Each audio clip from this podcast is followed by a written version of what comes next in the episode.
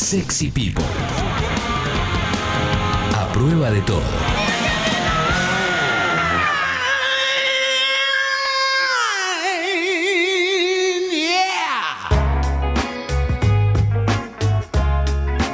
...11.47... Ahora sí, Martín Rodríguez con nosotros. Bueno, hay mucho para hablar hoy, Martín, ¿no? Porque bueno, ayer fueron 10 años del fallecimiento de Néstor Kirchner. Es, Me parece que es inevitable hablar de eso, pero a la vez salió una carta de Cristina Fernández de Kirchner que fue sobreanalizada por todos, por todos los medios. Um, te di dos opciones. ¿Por dónde te gustaría arrancar? La cronológica, hagamos, la línea cronológica. Primero vino la carta, después llegó el día de Néstor. Ah, claro. Este, porque la carta fue exactamente el día lunes, que se conoció a la tarde, más o menos a las 3, 4 de entradas, 3 y 4 de la tarde, se difundió que era una, carta que escribió un texto largo, ¿no? Escrito para, la cuenta de Facebook, subido a su cuenta de Facebook, y después, a partir de ahí, se empezaron a calentar motores sobre el, día conmemorativo que fue ayer, el martes, se cumplieron 10 años de la muerte de Kirchner, ¿no? Y también se leyó en algún sentido este, la, la ausencia de Cristina en muchos de los actos, ¿no? Y la ausencia de Máximo en, los actos, digamos, en el, sobre todo en el acto principal que fue en el Correo Central, en el CCK, cuando vuelve la... Bien, esa es la cronología. Este, y ahora entremos a la carta, si querés. Sí, pero sí, eh, me, interesa esto que dijiste, se habló mucho de la ausencia, que lo primero que, hace la carta, creo que ni bien arranca, explica que no, que no le interesa. Eh, que, no le interesa participar de esa clase de actos por una cuestión hasta de negación del momento y demás, pero la lectura que se hizo era una lectura de relacionarla con la ausencia de Cristina en cualquier acto donde esté Alberto Fernández también. Claro. Bueno, por empezar, Cristina es una, es una figura, eh, es una figura difícil, ¿no? Como la figurita difícil del álbum. Y ella opera, trabaja sobre su presencia, ausencia, la ausencia, a veces la ausencia de su voz, ¿no? Como dice Macri, rompo el silencio, ¿no? Es decir, mm. eh, tiene como una, casi un cuidado obsesivo, coreográfico sobre su, su, figura, ¿no? Lo hacía cuando era presidente, cuando era presidenta, digamos lo hacía, tenía ¿no? temporadas que no, que no aparecía y, este, y de repente vuelve Cristina como un rumor, parece que hay un acto, ¿no? Es decir, había manejar el misterio. Lo mismo cuando fue expresidenta. Ahí estuvo más anclada, es decir, que también se cuidaba de ir y venir, ahí estaba más eh, anclada a la agenda judicial. Tenía citas que eran, eh, y al principio, en 2016, eh, manejaba las citas siempre como actos políticos, entonces llegaba del avión, volvía, le iban a buscar a, Jorge Newbery, ¿no? Es decir, había una puesta en escena en ese sentido. Es decir, Cristina le gusta, es escenógrafa de la política, ¿no? Le gusta construir escenarios con mucho cuidado, ¿no? En ese sentido, este, cotiza alto su, hace cotizar alta su, palabra y no se le escapa un tuit, no se le escapa, ¿no? Y la carta tiene lo mismo, es decir, la carta es un texto con muchas capas, ¿no? Es un texto interesante de ser interpretado. Obviamente, el riesgo siempre es la sobreinterpretación, ¿no? Es decir, la coma. Pero bueno, pero en algún sentido es un texto, eh, digamos, cuando Macri escribió una carta, que lo hizo hace también un mes y pico también, digamos, llegó a una interpretación, digamos, ¿qué se juega ahí, no? Y toda la cantidad de, digamos, de, mensajes y metamensajes que tiene un texto así, es decir, son mensajes hacia afuera, mensajes hacia adentro, mensajes hacia los empresarios, hacia la oposición, hacia la tropa propia, hacia el frente. el texto es un texto, un 360, ¿no? Que tiene, y, este texto tuvo mucha, mucho jugo y mucha amiga, ¿no? Es decir, eh, había palabras para todos. perdón. No, entiendo que, a cualquier persona que le apasione la política le apasiona interpretar un texto de cualquier eh, expresidente o expresidenta, pero bueno, en un caso como este se entiende que mucho más, ¿no? Por, por la fecha, por el contexto que vivimos eh, y demás. Por ende, te imagino leyendo el texto y, y, sin ni siquiera proponértelo, sacando tus conclusiones, ¿no?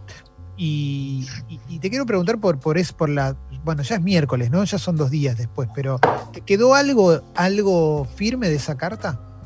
¿Te quedó algo bien claro o, todo Más o menos. repensable? Voy a ser sincero, más o menos.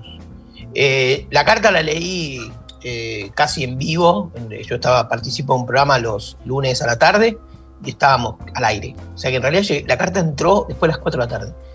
Y la leí en diagonal eh, en ese momento y después la volví a leer este, con más detenimiento. La carta me parece que tiene muchas cosas, dice muchas cosas que, se, que de algún modo se superponen en capas. Tiene un mensaje político más directo, es decir, ¿no? reafirmo mi pertenencia al frente de todos, ¿no? Es decir, de algún modo recapitula, parece más, digamos, en algún sentido, parece una excusa lo de Kirchner para una carta de tipo política. O sea, me parece que no fue una carta donde recordó a Kirchner, sino una carta donde a partir del recuerdo de Kirchner hizo, porque también se cumplía un año del, triunfo electoral, ¿no? Es decir, eran 10 años de la muerte de Kirchner, un año del triunfo electoral de, Alberto Fernández y el Frente de Todos. Entonces, hizo, yo creo que estaba más enfocada en esa recapitulación del año. ¿Qué me queda? Me queda que reafirmo la presencia y la pertenencia a este frente y es una reafirmación fría. Es decir, es una reafirmación que da cuenta de que el frente no construyó una unidad o digamos una identidad sintética, por decirlo así, sino que volvió a decir, estamos en este frente estas partes. Entonces digo, yo, que soy la jefa de la, digamos, de la parte mayoritaria del frente, está Alberto Fernández, a quien colocamos ahí o, por esta lectura política, y están otros. Y en esos otros tiene palabras duras, porque digamos, uno quien quiere leer lee que este, despotrica en una línea muy rápida sobre eh, que, ella, no la, cuando ella, cuando Cristina plantea que no hay venganzas ni odios, que eso, que eso no, la, no la organizan para hacer política, básicamente plantea, hay gente que pidió, y lo dice, ¿no? En público, que yo vaya presa, le hace masa, hay gente que publicó libros contra mí, le hace Vilma Barra. Sí. es, fuerte el mensaje. Como diciendo, es como, eh, ah, puede haber perdón, pero no hay olvido. ¿No? Digamos, este, como, esa sería como la, el mensaje. Eh, eh, pero, pero, espera, te freno ahí. sí, dale, dale. Porque ahora, ahora también vamos a hablar sobre el aniversario. Es interesante porque en general cuando, cuando haces tu columna nos llega mucho mensaje de, eh, hablan mucho de Juntos por el Cambio, no hablan, de, no hablan del kirchnerismo. Hoy, hoy me parece que está muy atravesada por el kirchnerismo la columna, pues es lógico que, que, eso suceda. Pero, ¿qué significa que no haya olvido en términos cristinistas? ¿Qué, implica eso? Yo creo que el contexto es que como las cosas no están saliendo bien, no están saliendo necesariamente bien, como hay muchas tensiones, eh, me da la sensación de que es como diciendo, bueno, eh, te diría que con, esa, esas, este, con ese mensaje y estas, estas zonas del texto, da cuenta del estado de ánimo interno del frente de todos. Las cosas están. Es decir, nadie puede poner los pies afuera del plato. Cristina puede decir, yo tomo distancia, digamos, muchos lo leen así, como abrió el paraguas por si fracasa. Sí. Yo, yo creo que Cristina al revés, yo creo abre el paraguas y en tal caso, pero también sabe, porque es inevitable, que el fracaso del frente de todos sería, sería, digamos, yo no lo vaticino así ahora, pero sería el fracaso de todos también sería el fracaso de todos. O sea, no, no, veo, no veo que alguien pueda escapar de Massa, de Cristina, de Alberto y de todos los que están de algún modo apoyando. Entonces, la, sensación es que ella lo que sí hizo fue delimitar, decir, bueno, este sigue siendo un frente o un acuerdo electoral que en realidad se traduce como acuerdo de gobierno y que tiene estas partes. Le vuelve a, le vuelve a subrayar los límites geográficos al frente. ¿no? Me parece que la carta tiene ese efecto. ¿no? Eh, y después creo que plantea algo a futuro que hay quienes, y yo creo que sería hasta la parte de relectura más productiva del texto, es si Cristina está dispuesta o no a mirar con buenos ojos un acuerdo social, o sea, con los actores de la economía, de los medios, ella lo aclara, y, sectores sociales, sindicales, ¿no? que es un poco, esto tiene, tiene una bien a colación de cuando Cristina retuiteó, perdón, tuiteó, difundió aquella eh, columna de Alfredo Zayat, que era muy crítica a la puesta en escena del acuerdo social que planteó Alberto Fernández el 9 de julio de este año, ¿no? donde sentó a empresarios, a pocos sindicalistas y algunos políticos y dijo, bueno, vamos a hacer un acuerdo social en un día patriótico como el 9 de julio. Entonces, a partir de ahí, Alfredo Zayat escribe un texto donde da cuenta de una descripción muy, muy, qué sé yo, muy cruda, por decir así, de la, de, la incapacidad de esos actores de generar acuerdos sinceros y acuerdos bla bla. Entonces, Cristina, cuando tuitea eso, está dándole un tirón eh, ¿no? en la gamba a la idea de acuerdos sociales. Ahora, en esta carta, cuando ella plantea, la, ella la organiza sobre tres certezas, ¿no? que, son como un análisis y bla bla, ahí plantea que avisora que frente al fracaso compartido, ¿no? dice, eh, la Argentina es el lugar donde las teorías fracasan de no poder manejar el dólar, que es el gran tema argentino hoy por hoy, digamos, o el gran tema de la economía argentina. Es decir, te diría que el orden en la Argentina es quién puede gobernar el dólar. Sí. ¿no? Es decir, gobernar el dólar no es solamente traer dólares, sino poder controlar en la sociedad la demanda de dólares, porque en realidad cuando uno dice el problema es que nos faltan dólares que la industria necesita, que no liquidan los, los ojeros o que no se producen por exportación, pero también es porque mucha gente atesora dólares porque es la única herramienta que tiene para, ahorrar. ¿no? Entonces, han sido pocos los periodos donde de algún modo se gobernó el dólar. Menem y Kirchner. Y después paremos de contar. A partir de 2011 para acá hemos vivido la zozobra del dólar. Con Cristina, con Macri y ahora con Alberto. Esto es así, esto es compartido. Y creería que Cristina lo dice. Ahora, te hago esta línea más y, te, devuelvo la pelota, pero también hace una caracterización tan dura de los, de los empresarios, ¿no? Sí. Y tan que en algún punto es como decir, es como si yo te invito a una fiesta y te digo, vos, que sos un turro, un jodido, pero venite a la fiesta, mesa 4, te sentás y te decís, ah, mm, no sé qué me espera, ¿no? Digamos, entras a la fiesta y el patobica te pone un bollo en la cara, ¿viste? Hay algo ahí que diría, bueno, si llamamos al, acuerdo, empecemos a, de algún modo, a desplumar la retórica agresiva también, qué sé yo. Pero bueno, no sé cómo podría manejar Cristina eso, que tiene un discurso no diría anticapitalista exactamente, porque no es una mujer izquierda en el sentido clásico, pero sí tiene un discurso antiempresarial, conociendo mucho, como conoce, porque conoce también los empresarios argentinos. Eh, Martina, eh, bueno, ayer se cumplieron 10 años de, la muerte de Néstor Kirchner, hubo muchísimo, eh, muchísimo también análisis de su figura en todos los medios, medios afines al gobierno, medios críticos del gobierno, pero fue un tópico que copó los medios ayer, lo sigue copando al día de hoy también, eh, hoy sigue habiendo rebote de eso y, mm, me parece que es una figura que, es interesante para el análisis como, como, hay muchas figuras, esta me parece de las más interesantes. Eh, yo lo, comentaba al aire desde mi, desde mi humilde experiencia personal, me tocó cubrir todo el proceso del crecimiento de, él en el AMBA, si querés, ¿no? Y, mm.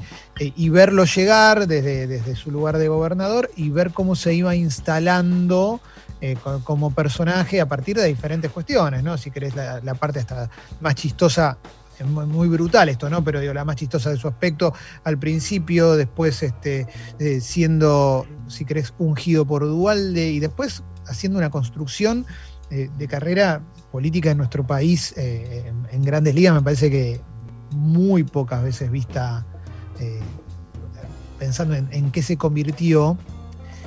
Y, esto me lleva, si querés, al 27 de octubre de 2010 yo tengo la sensación de que ese mismo día se convirtió en un póster. Hay una generación que lo tiene como póster. También hay una generación que lo odia profundamente y eso también, también está claro, pero, pero me gustaría preguntarte a vos también, partiendo de algo muy general, eh, ¿qué, te pasa con, con Néstor Kirchner o por qué crees que terminó convirtiéndose en ese póster que es hoy para, para un sector de la sociedad bastante amplio? Y es una gran pregunta. En general los pósters son amores y odios. ¿no? hay, no, hay, una industria del póster de Juan Carr. ¿no? Digamos, los pósters son, no. Digamos, el Che, Perón, Evita, Kirchner, el que, el que sea, ¿no? Digamos, para algunos, no sé, Milei, pero suscitan amores y odios, ¿no? Los pósters, no hay póster sin esas dos caras de la moneda, ¿no? de, la luna.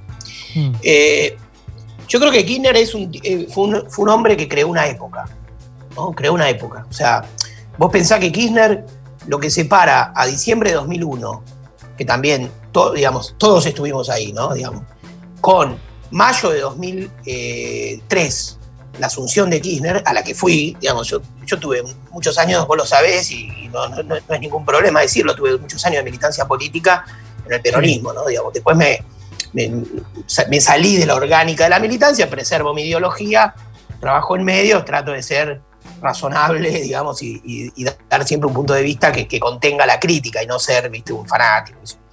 Eh, hago esto como un mea culpa, pero quiero decir, Kirchner se vincula a muchos años donde yo participé en política, estuve en política. Y no empecé con Kirchner, venía de antes. Entonces, hay algo que parece importante, que es estas dos escenas, ¿no? Esa, ese de 2001 y después Kirchner. Y Kirchner se traga el 2001, se lo traga, es decir, se lo traga en qué sentido? Rearma otra época, a partir de, incluso a partir de otros amores y odios, ¿no? Cosa que se terminó de ver en 2008, cuando fue el conflicto del campo, por el que Kirchner pagó un costo altísimo, pero digamos, pero construir una época también es construir buenos y malos, ¿no? Y construir este, amores y odios. Entonces, eh, del 2001, que era, si querés, una plaza, que se vayan todos, era la sociedad separándose de la clase política, a un 2010, que fue el, día de la despedida, que para una generación es una marca, incluso para los que no lo quieren, pero todo el mundo, todos los que tenemos hoy, rondamos, orillamos los 40, los que tienen entre 30 y monedas y 40 y monedas, sabemos de qué hablamos de eso, sabemos lo que significó Kirchner. Entonces, Después tenés la generación Casa y Wander, no sé si lo vieron el otro día, que es como mi pobre angelito, ahora es morenista y dentro de 10 años aparece drogado en un. ¿no? Bueno, en fin. Ojalá que no, un pobrecito, un pibe le deseo lo mejor, pero viste, el otro día apareció y era medio rara. No sé si lo vieron. Sí, sí, sí. ¿no? Esos medio educado en paca paca que termina medio tipo la naranja mecánica. Claro. Entonces, digamos, ¿no? Tú no esperaba, viste, como todo el, todo el ideario. No, pensaba que era, viste, que estaba mamando. Bandera huipala, todo. Sí, sí, sí, Lo imaginabas, ¿no? Como donando riñones en Madagascar y apareció vestido de traje. Era Iván Drago, viste, sí. Sí, nene, sonreí, por Dios, viste. Una cosa rara. Pero todo bien, el pibito, escúchame, por ahí obviamente yo creo que se formalizó un poquito porque ir a la tele mucha gente que cree que tiene que ir a dar clase, ¿viste? Ir a dar cátedra, por ahí es muy joven, muy expuesto, ¿no? Muy expuesto. Pero a lo que iba es que Kirchner generó eso, digamos, y vos decís, la, Plaza 2001, después la Plaza 2010, nueve años después una plaza donde una multitud de jóvenes eh, de algún modo abrazan un político. Entonces es raro decir, bueno, ¿qué pasó en el medio? Entre, entre una multitud de jóvenes, tal vez más, más todavía, y desesperada y rompiendo todo, gritando contra la clase política y nueve años después una multitud de jóvenes despidiendo un político. ¿qué hay en el medio? Bueno, en el medio, hay, en el medio hay alguien que hizo algo ¿no? para que eso ocurra. Y Kirchner armó una época, ¿no? para bien y para mal, armó una época. Eh, fue un político muy inteligente y muy interesante en la combinación de cosas, es decir, supo combinar eh, de algún modo el, digamos, la estructura de poder del peronismo, de un peronismo que venía machucado por la propia crisis, con, eh, una, digamos, con una militancia social, juvenil, que estaba por afuera de la estructura de ese peronismo, pero de algún modo construyó un sincretismo entre una cosa y la otra. Entonces, era un tipo muy, eh, me parece era un tipo muy hábil y muy ingenioso para, para construir eso, artefactos muy mestizos, ¿no? De, que combinaba esas cosas, ¿no? Es decir, eh, ayer yo escribí un artículo y, saqué de un amigo, Osvaldo Nemirovsky, que fue funcionario, eh, una foto donde está Kirchner, Díaz Bancalari, está Osvaldo y está Reutemann. Es decir, Kirchner no, rompía con, no terminaba de romper con Reutemann, ¿viste? O sea, tenía esa especie de, combinación, ¿no? Que iba, que lo tenía Reutemann y a la vez a Eve y a la vez, bueno, esa era la parte para mí. Y a Bancalari y a Bancalari. Y a Bancalari. Que, sabes, vos lo conocés, pero había estado en la lista de 2005 con Chiche Dual enfrentando a Cristina, diga Bancalari. era, un dualdista, un hombre de San Nicolás, digamos. Eh, y, el tipo después ahí, es decir, esa, esa imaginación que tenía Kirchner, que yo creo que el kirchnerismo la perdió con la pérdida de Kirchner. Sí, sí, estaba pensando en Bancalari, porque esto yo estuve ahí cuando, cuando eh, asumió Benedicto, fuimos, yo fui con CQC a cubrir a Roma y Bancalari era parte de la comitiva. Unos meses después estaba en otra lista, pero era parte de eso. Yo tengo algunos recuerdos de, imágenes de. Tengo uno muy, muy. Tengo varios, pero eh, de, los que de, los más contables, si querés, al aire, porque tampoco es, más sobre el personaje que, sobre mí, pero sí recuerdo un encuentro con sindicalistas en Casa Rosada, los periodistas en el, como en un corralito esperando un costado, y cada vez que entraba algún funcionario de gobierno, eh, el saludo era como, como frío, y con él había un tejido, ¿no? un tejido emocional, viste, como aún en la en, la distancia de lo que se pudiera tratar, que en este momento no recuerdo cuál era, había una suerte de respeto y de, y de buena onda que, quizás no se va con otro, ¿viste? Que quizás con, con Cristina eso es imposible, quizás, Quizás es otro tipo, y con él hasta había, podía haber un abrazo y demás. Pero digo, más allá, más allá de eso, me parece que hay una época, y corregime si, si me equivoco, es una época que excede a su presidencia porque esto, no va en detrimento de la primera presidencia de, Cristina Kirchner, pero él tiene un, rol muy preponderante en, lo, que, comienza a hacer ese blanqueamiento de intereses de los medios, ¿no? Cuando un montón de gente se empezó a dar cuenta que Clarín en realidad también operaba. Porque viste que en un momento era, no, Clarín, yo, Clarín el domingo, PTN, periodismo sí. independiente. Sí, sí, total, total. Bueno, ah, digamos, con Kirchner aparecen los nombres de las cosas. Si la palabra Manieto cualquier militante político, ponerle hasta 2003, 2004, bueno, un poco más, diría, o hasta 2007 tal vez, vos le preguntabas a un tipo quién es Héctor Manieto, hacías una encuesta y de verdad yo creo que, pero digo en la, militancia, porque a todo esto, esta columna de hoy se puede llamar este, la Plaza del Círculo Rojo, ¿no? Porque me parece que ahí, digamos, la carta y la conmemoración de Kirchner, seguramente también hay una gran parte de la gente que puede estar indiferente o que, no, digamos, en este medio de la pandemia, la crisis económica, a lo mejor no, no, participa. Pero si, imaginemos, en el mundo de la militancia política, de todos los partidos, ¿eh? de todas las corrientes, vos hacías una encuesta, decías, ¿quién es Héctor Maniento? Yo aseguro que un 90% no tenía ni idea. Ni idea, hasta 2008. Y aparece el nombre de Manieto. Te diría, todos los nombres que aparecen durante el kirchnerismo, aparece el nombre de Estiuso, ¿no? Digamos, años después, ¿no? Que era el, aparentemente después había sido el capo de la CIDE, ¿no? Que había sido el, el niño mimado y el jaimito, digamos, de todos los gobiernos, hasta que entró en contradicción con el kirchnerismo en la última etapa, etcétera. Bueno, eso es otra historia. Pero digamos, lo que quiero decir es que sí, es cierto, hay una especie de. Es decir, hay una especie de gran baño de realidad que le pone nombre a las cosas y que muestra cuáles son los intereses, pero yo creo que el defecto de eso, es decir, y ese es el problema que, hubo con el kirchnerismo, es desmitificó todo, desmitificó a Clarín, que fue una, digamos, desmitificó al campo, ¿no? Pues decís, el Clarín era invisible a los ojos, era, era como el diario de la mano invisible del mercado. Es decir, los intereses de Klein no existen, no están, no, no sé, no sé. ¿no? Y al final los tipos tenían todo. Era una especie de paraestado, ¿no? Era una especie de empresa paraestatal porque tenía un montón de cosas. El campo lo mismo, somos la nación, no, pero el campo. Pero a la vez, yo creo que el otro problema es que el kirchnerismo, en esa desmitificación de los otros, se mitifica a sí mismo. Entonces los otros salen a desmitificarlo. Entonces es una guerra cruda donde se revolean todos imágenes horribles. Kirchner con la, con la, con la, el, coso de, los, la plata, no me sale la palabra. La, este, caja la, caja fuerte, Manieto con los nietos. Es decir, era, en un momento fue una guerra, ¿no? Fue como decir, bueno, se abrieron todos los closets y vuelan la ropa, ¿no? Es decir, es una cosa, digamos, de una Argentina hiper. O sea, y mientras tanto, todos tratando de defender su propia mistificación. Es decir, esos fueron también los años de batalla cultural y que creo que agotaron. Sí, agotaron porque, porque además desviaron la atención hacia un lugar de rivalidad tan tóxica que después eso permitió que gane Macri, por ejemplo, diciendo, bueno, che, la inflación, no sé qué, no sé qué, digo, que parecía un imposible en la política argentina que gane un era, no, no, se peleen más, o sea, no nos peleemos más. Bueno, claro. Y eso un montón de gente dijo, vamos acá, vamos acá, bueno, aguanto más esto. Exacto. Y, en parte el triunfo de Alberto Fernández, en algún sentido, es un dibujo parecido. Porque lo, que terminó pasando es que el macrismo empezó ganando con este discurso de cuidemos la forma, ¿eh? y después terminó tratando de exprimir hasta la última gota la grieta. Entonces apareció Alberto Fernández como por arriba diciendo, bueno, basta, argentino, vamos a un acuerdo. Que yo. Evidentemente cuesta gobernar, como no hay dólares, hay grieta, básicamente.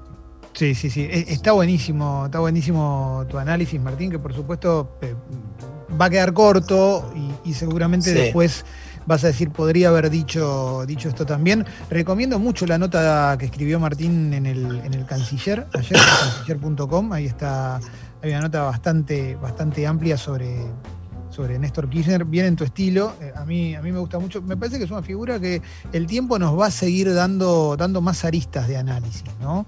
Em, y, va contra el tiempo actual que vivimos también, en el cual no nos permitimos analizar nada, porque esencialmente eh, o me gusta o es chorro. En general hoy analizamos eh, intratablemente, ¿no? Exactamente todas las cuestiones. Es interesante, esto lo hablábamos ayer un poquito, lo que, lo que planteas con respecto a, a Néstor Kirchner y CQC, que es una relación muy, muy, muy sobreanalizada a lo largo de los años, ¿no? También, e inclusive internamente, digo, yo que formaba parte de eso, también lo sobreanalizo y nunca termino de tener una teoría una teoría concreta, pero creo que la que más se acerca, eh, vos, vos, planteás algo que, que, para mí está bueno y que tiene como, como, como, un punto de verdad, que es mató a caiga quien caiga de alguna manera, ¿no? O mató un tipo de, no sé bien, pero, entiendo a dónde vas. Y, a mí me pasa algo con eso que, que, que a ver, cuando me pongo a pensar en quiénes lo hacíamos, primero que no, era todo homogéneo, ¿no? No, es que había como una bajada de vos tenés que hacerlo así, sino que cada, cada cronista tenía una mirada, cada, cada productor tenía una mirada, pero sí lo que pienso es que yo entré en 2002 con 24 años y la mayoría de los que lo hacíamos, ese programa, es raro decirlo ahora por las edades que se suelen manejar en los medios, pero era gente entre 22 y 29 años sacando quizás el caso de Malnati, que era un poquito más grande, pero en general los que cubríamos política éramos eh, adolescentes de los 90. Y yo creo que la manera de matarnos también tuvo que ver con que nos mostró un proyecto que nos interesó. Porque a nosotros no venía nadie a decirnos, che, pégale a este, pégale a este. Sabíamos más o menos, era como muy básica la cuestión, digo, Menem malo, ¿no? Eh, este malo, este bueno. Y en este caso fuimos descubriendo algo que nos empezó a interesar un poco. Yo creo que pasa por ahí, más allá de que entendía muy bien el juego de la tele, que entendía que a chiste, chiste y medio eh, y, demás. Pero digo, eso es una cosa que, pienso yo ahora muy abuelo de pájaro. Después eh, creo que, que otra manera de matarlo es generar que existan mil CQCs pero sin humor también. Sí. Sí. porque me parece que también mucha gente habla mal de CQC, pero después hoy aparecen cosas que se parecen mucho y que ni siquiera te hacen reír. Que también. No, o después eran los, los CQC de los que no me gustan. Era como. Claro. hacerle, hacerle el CQC de la OP contra la OPO o el CQC contra el, contra, solo contra el gobierno. Es decir, ese ah, tipo eso de. Me refería. claro, como usar los mismos instrumentos descalificatorios, por decir. Yo lo que digo, te hago una respuesta rápida. Que eh, tal vez no era mató, yo puedo, hacer una... Sí, yo, creo que esto de que Kirchner se tragó el 2001 es que se tragó de algún modo la antipolítica que organizaba la relación de la sociedad con la política durante muchos años. Y, en, y, legítimamente, no es que yo digo, eh, ¿cómo no están todos leyendo, no sé, la prensa de tal? No, la, política te cagó. La política te cagó. Si te, te, hizo tener este, contratos en dólares, después te, te, devaluó, te hizo excluyó, te cerró fábricas. Digo, la política te cago. Vamos a decirlo así. Entonces, bueno, te queda la antipolítica. Todo el mundo abrazaba esas especies de vengadores anónimos que le daban leña a la política. Totalmente. Cuando aparece, cuando aparece Kirchner, es un salto de calidad en muchos órdenes y en la discusión ideológica incluso, en la discusión ideológica. Mm. Entonces, yo creo que lo que hizo en CQC fue reconfigurarlo también, ¿no? y yo creo que tuvo, el programa tuvo vigencia, tenía rating, no es que le iba mal, ¿no? Sí, sí, estoy, eh. estoy, de acuerdo con eso y creo que otra manera de matar, si querés también muy entre comillas matarlo, es que un montón de gente que en ese momento lo veía y decía que era humor inteligente, hoy no estuvo ahí, ¿viste? Ah, sí, tal cual. No lo veía. Está lleno de gente de mi edad que no lo veía. Es, estaban, estaban, haciendo curso de Gramsci. No, sí, total. también.